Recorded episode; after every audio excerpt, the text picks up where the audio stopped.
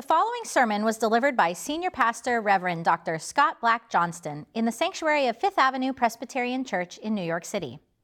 We welcome you to worship with us every Sunday in person or on live stream. For details, go to fapc.org. And now, here's Reverend Dr. Scott Black Johnston.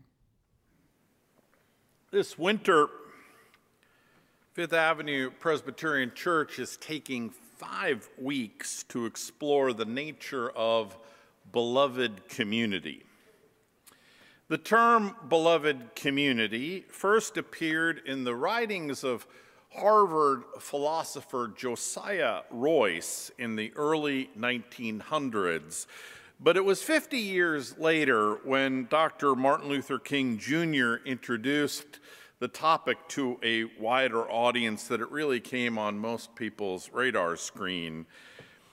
He included the topic of the beloved community in his preaching and writing with great frequency. In fact, King identified beloved community as the goal of the civil rights movement. It was a sacred and King believed achievable reality, a world in which people would gather together in love, embrace truth, and focus their life's energies on ensuring that all of God's children would have opportunities to thrive. Your clergy have selected beloved community as the focus of this year's winter sermon series. Why this topic now? Well, as you all know, 2024 is a presidential election year, and we are all so excited for what lies ahead. One of the painful ironies at the heart of American democracy is that presidential elections, instead of knitting the fabric of our country together, frequently accomplish the exact opposite. They increase discord and division. So, even though we're 10 months away from a vote, most of us can already imagine how 2024 is going to unfold. Venomous speech on the part of candidates and their supporters and surrogates will stir up anger.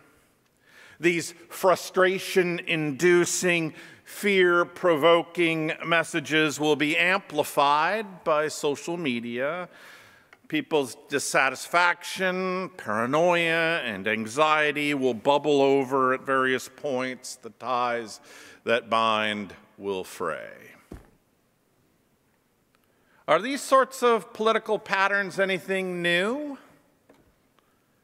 Well, I think it's worth noting on the cusp of this election cycle that politicians in this country and the world over have always engaged in caustic untruthful fear mongering.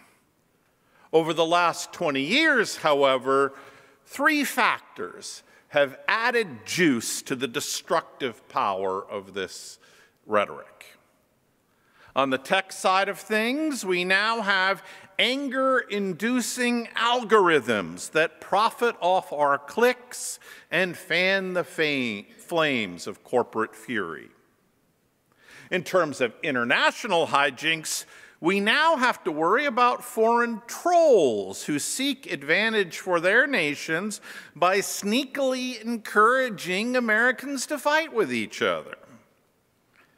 And finally, there's our growing sense that the high stakes of this moment mean there's no such thing anymore as fighting dirty to ensure needed victory. These three factors combined have seeded a tidal wave of bad behavior. How bad? Well, this past week, New York Times political correspondent Maggie Haberman observed politics is now defined, defined by who you hate and by who hates you back. As citizens, and as people of faith, the brewing storm of political hate out there ought to concern us. Why? Well, let's start with the obvious. On a local level, our country's divisive politics is tearing apart families, bowling leagues, book groups, and even churches. Add to this an often ignored truth. Not to put too fine a point on it, but no one is winning, right?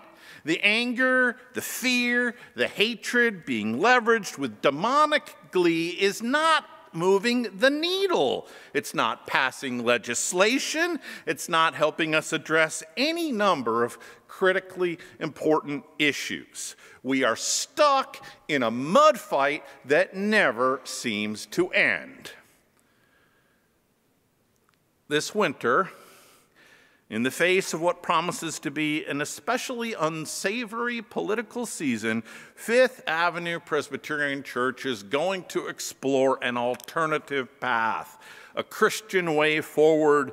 We believe that Dr. King was right. We all need to participate in and nurture communities that gather around truth, that honor differences and that engage in concrete efforts to bend this world toward justice.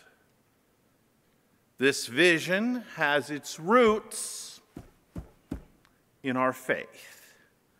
As a matter of fact, our tradition is, is eager to resource us. There are blueprints in the good book for creating and maintaining beloved community.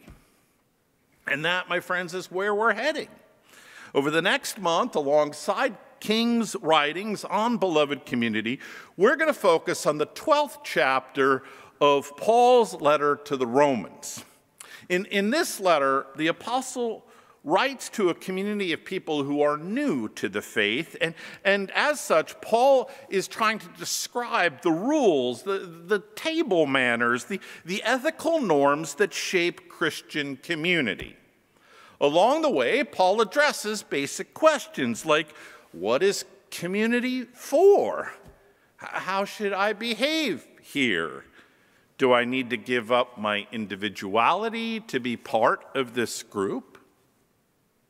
In today's passage, Paul digs into a question that every neighborhood, every school district, and yes, every nation seeking to elect a leader must answer. How can diverse people be united?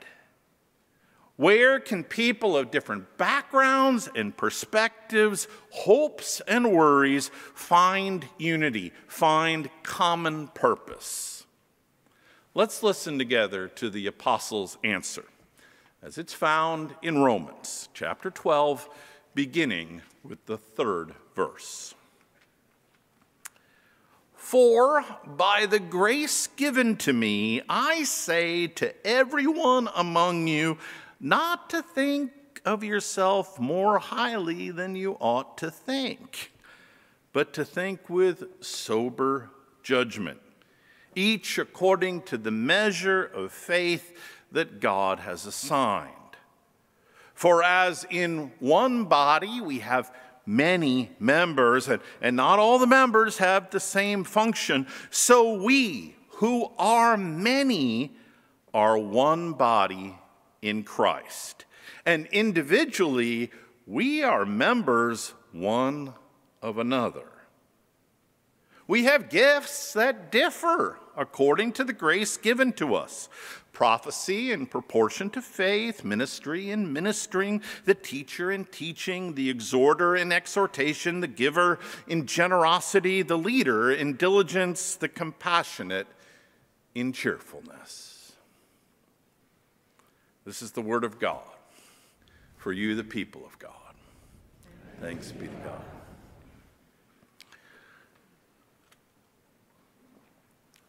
So let's begin our consideration of beloved community by looking today at the foundation of beloved community. In coming weeks, we're going to look at the characteristics and challenges faced by a beloved community. But let's begin today with a spin down American history lane.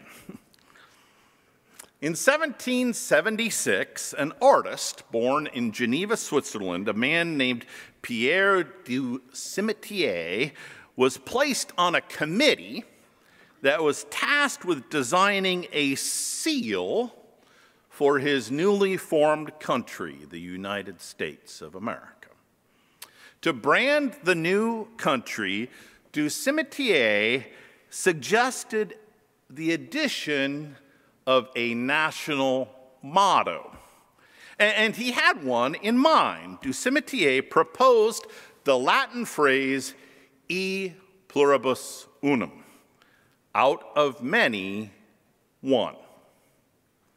E pluribus unum stuck. The words were endorsed by Congress in 1782. They were added and remain to this day as part of the official seal of the United States, the seal of the President of the United States, the seal of the House of Representatives, the seal of the United States Senate, and the seal of the Supreme Court of the United States, e pluribus unum, on all those places.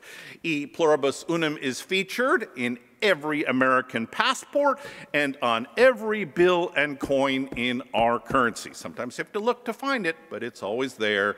Out of many, one. As far as mottos go, du Simitière's pick was a bold one. it cast a vision in which 13 different states, home to people from so many different backgrounds and birthlands, would commit to a common purpose the establishment of a new nation founded on the principles of equality, opportunity, and justice for all. Now, many will observe correctly that over the last 248 years, our country has often strayed from the noble path charted by this motto. Our loftiest standards have been undercut by discriminatory practices, moral failures, and even a civil war. Still, we print e pluribus unum on our national seal. It's, it's aspirational. It, it exposes our country's failures, and at the same time, it calls us to do better, to strive for something difficult and, dare I say it, glorious. As many and diverse and quarrelsome as we are, E pluribus unum challenges our hearts to embrace a higher purpose, to strive together to build a better world. Now, where did all this inspiration come from? Did Pierre du Simitière get lucky and just strike motivational gold back in 1776? Actually, no. Du Simitière borrowed the phrase from the cover of a popular English publication, The Gentleman's Magazine, a monthly intelligencer. Every month, the Gentleman's Magazine collected articles and news items from different authors and assembled them into a must read folio. Many authors, one magazine e pluribus unum. Now, where did the Gentleman's Magazine of London get this phrase? Well, that's where things get really interesting. According to historians, the magazine borrowed the phrase from the writings of St. Augustine, the fourth century African bishop. And, to chase that ball even further down history's back streets, scholars argue that Augustine took the phrase from Cicero. And before that, Cicero borrowed it from the mathematician Pythagoras. That's right, the a squared plus b squared equals c squared guy. Curiously, these ancient notable figures all use e pluribus unum in a similar way. Pythagoras, Cicero, and Augustine all argue that the foundational building block of community, of all healthy community, is loving friendship. Listen to how Cicero puts it in an essay that he, he wrote to his son about the nature of citizenship. This is what Cicero says When each person loves the other as much as the self, it makes one out of many. E pluribus unum.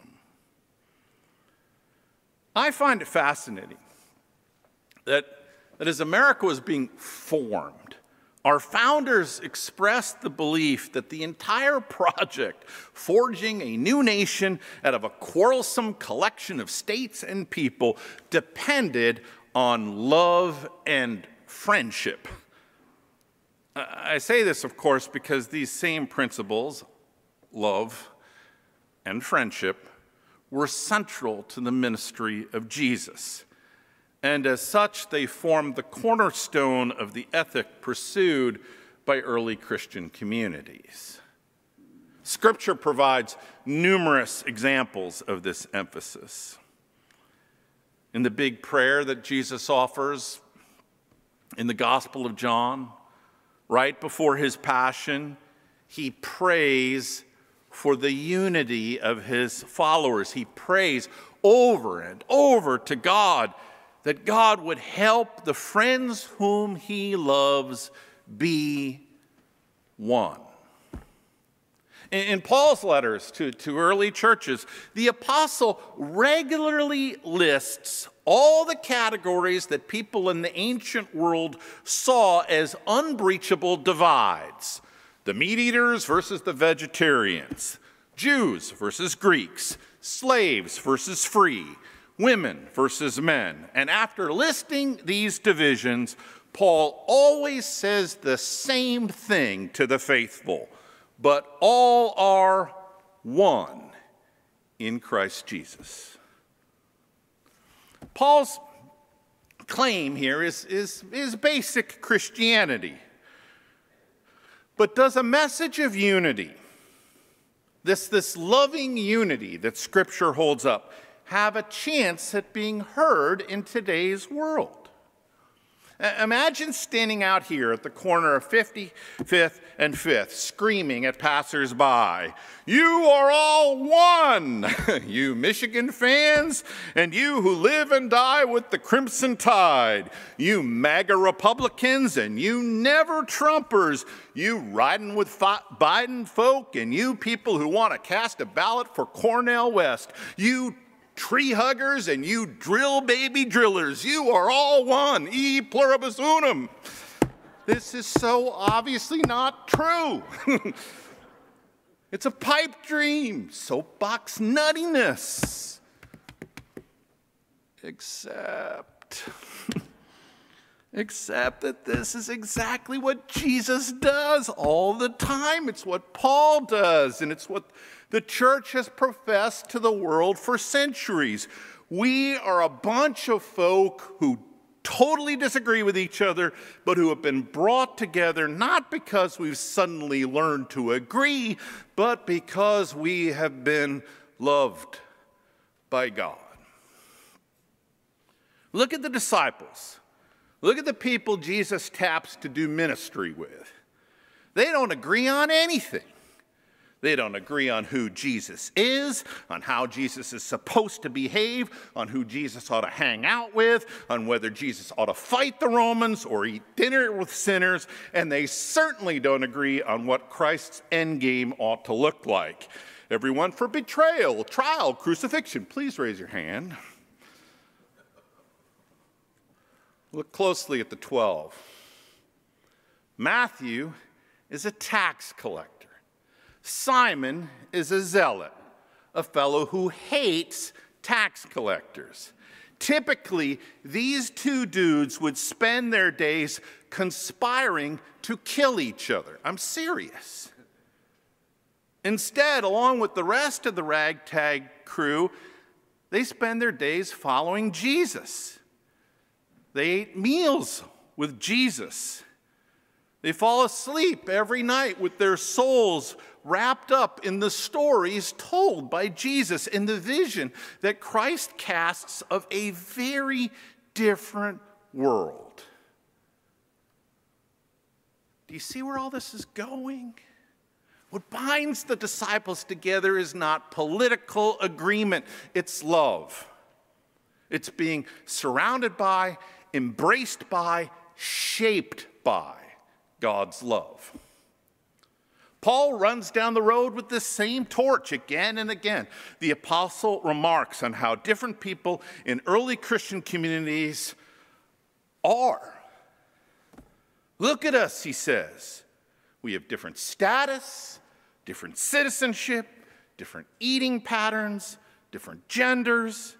In today's passage, he says we have different skill sets, different interests, different strengths. What is it that's holding us together? And then he delivers his consistent answer We, who are many, are one body in Christ. Does Paul's answer work?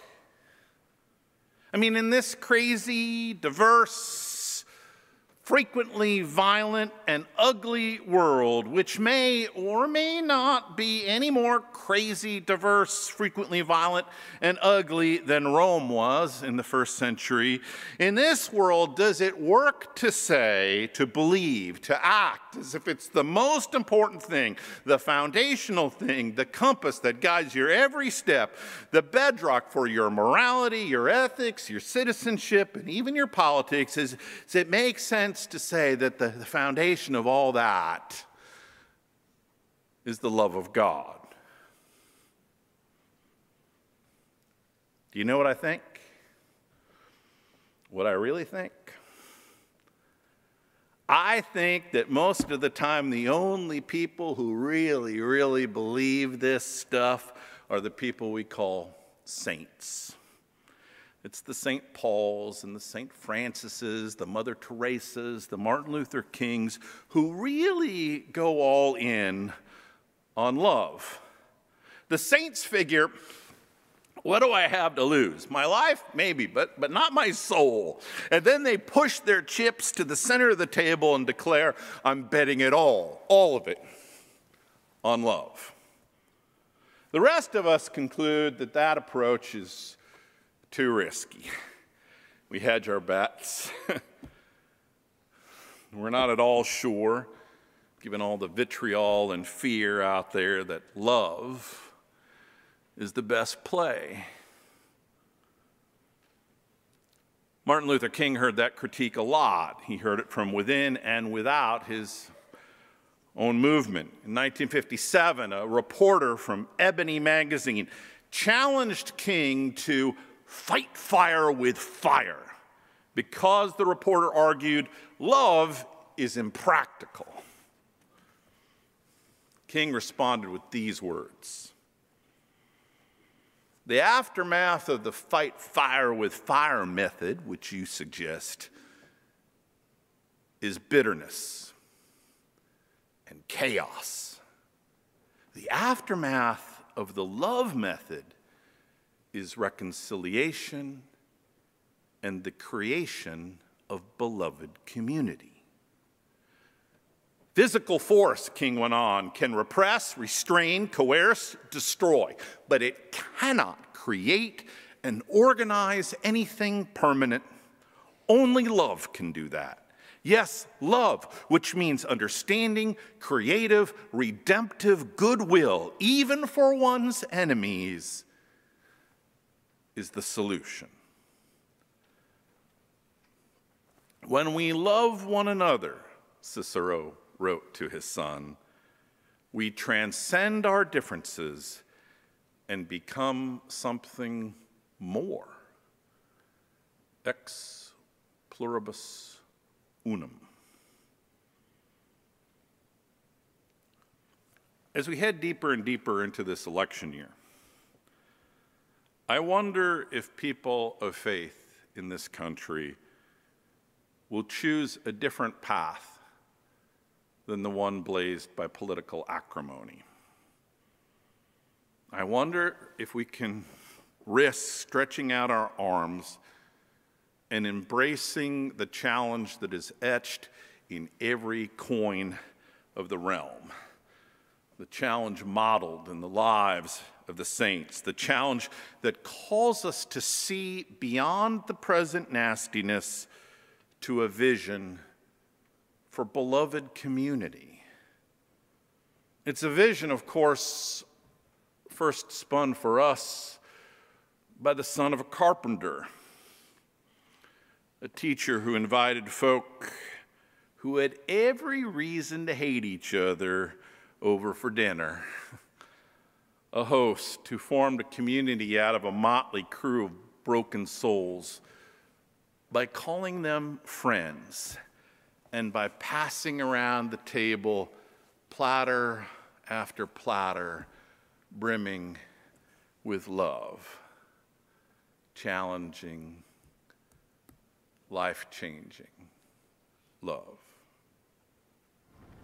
So, this past week, our brilliant Associate Director of Communications, Vashina, took thousands of photographs of all of you and of our extended family online and crafted them into one image.